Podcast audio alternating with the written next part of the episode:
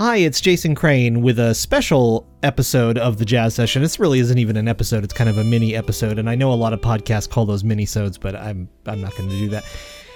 I saw that Jimmy Cobb passed away, and I wanted to tell you the story of how I once ended up having dinner with Jimmy Cobb in a very small town in northern Japan. I lived in Japan twice. The first time was from 1991 to 92, and the second time was from 1996 to 98. The first time I lived in a town called Furukawa, which is in Miyagi Prefecture, which is in the northern part of Japan, kind of around the area where the um, nuclear incident was, Fukushima reactor incident. And when I lived in that town, there was a jazz club in that town, which was very unlikely. I mean, there's no reason there should have been one, except that a guy who lived in the town, who was from the town originally, was a drummer, and he had been a studio drummer in Tokyo for many years. He was one of the first call jazz drummers, and he had played with everybody as a result of that. But then I forget if it was an illness in his family or his own illness. He ended up moving back to the town he was from, and so he opened a jazz club.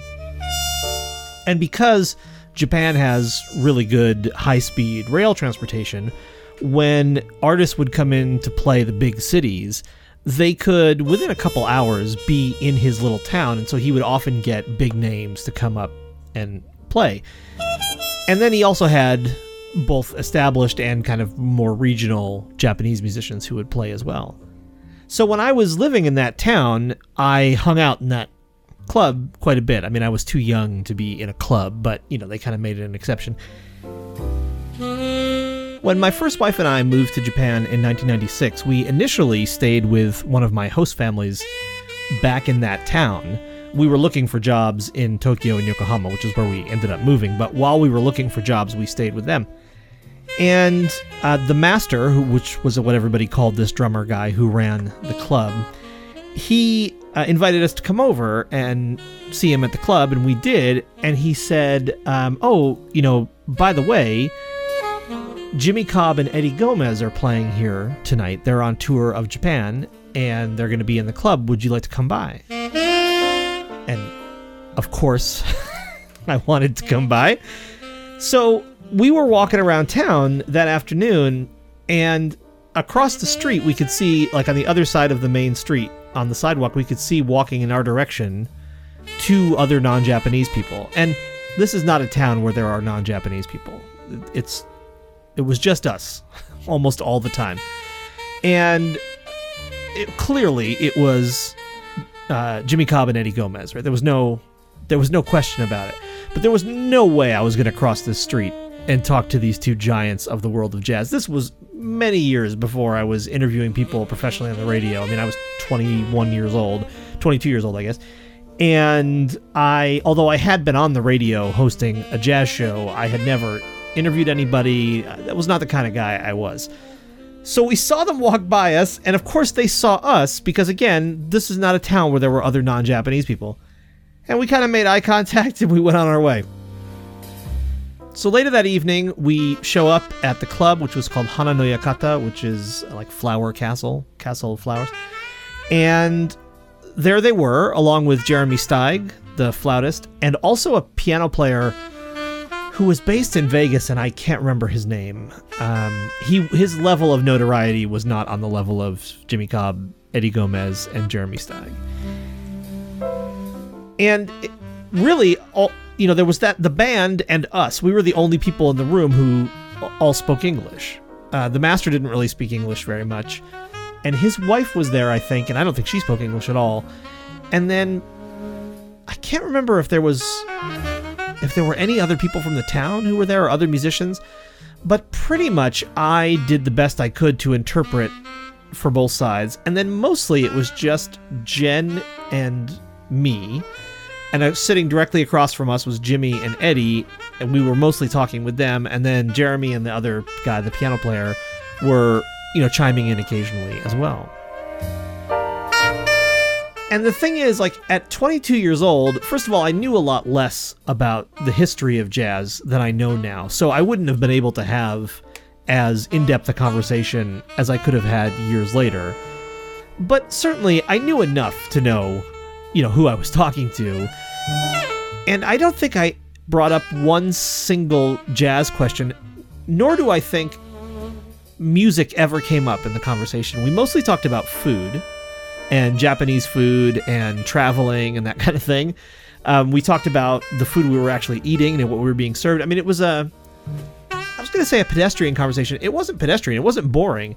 It's just. You know, it's like if you get to hang out with like a Hall of Fame pitcher or something and you never bring up baseball. It was kind of, it was very much that kind of thing. Like no one ever spoke Miles Davis's name despite the fact that two of the people sitting across from me had regularly played with Bill Evans, nobody spoke Bill Evans' name. You know, that kind of a thing. So I don't have the. My story for you is not the story of, oh, and I sat in this tiny little club in northern Japan and listened to Jimmy Cobb tell stories about recording Kind of Blue or anything like that. It wasn't that kind of thing. It was just, I had a pretty human evening with two guys who were giants in this music that I liked. And because I wasn't really in a place to have anything other than just a normal human conversation like you might have with two strangers over dinner. That's just the kind of conversation we had.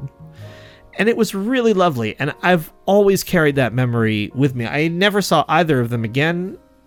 And I always regretted that, to be totally honest. But I always carried the memory of that with me. They were really the first two jazz musicians I ever had a chance to just sit and hang out with you know, jazz musicians who had a noticeable impact on the universe. I had met one other person. I'd met Arturo Sandoval because he uh, played at the college I went to for about 10 minutes. But I mean, I met him like in the dressing room because I was in the Latin band that was opening for him. You know, he met a bunch of us at one time, said hello, that was it. So this was really the first experience I had just getting to sit across from, you know, guys who are giants. And it was really beautiful. It was a really, really beautiful experience. And then, just as a coda to that story, I will say, you know, from their point of view, first of all, they'd already had to take a couple hour train trip up north to play in this tiny club. I mean, I, I, I don't know how the master paid anybody to do this because the club barely sat anybody. And so, you know, he didn't charge a ton for tickets or anything. I don't know where the money came from. In fact, it's never occurred to me to wonder where the money came from. Maybe it was a front for the Yakuza. I have no idea.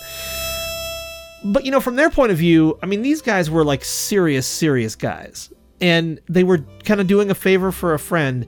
And then on top of that favor, they were already doing by just going up north and playing, because there was nowhere else up there to play, and there was no other reason to go there. They also entertained a young 20 something guy who they'd never heard of, of course, and had no reason to be particularly polite or kind to.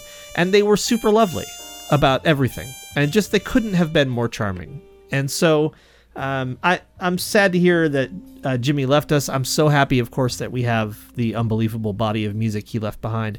And I will always be grateful that a 22 year old kid got to sit across from Jimmy Cobb and Eddie Gomez and Jeremy Steig and uh, just be treated like a normal human being. It was pretty great.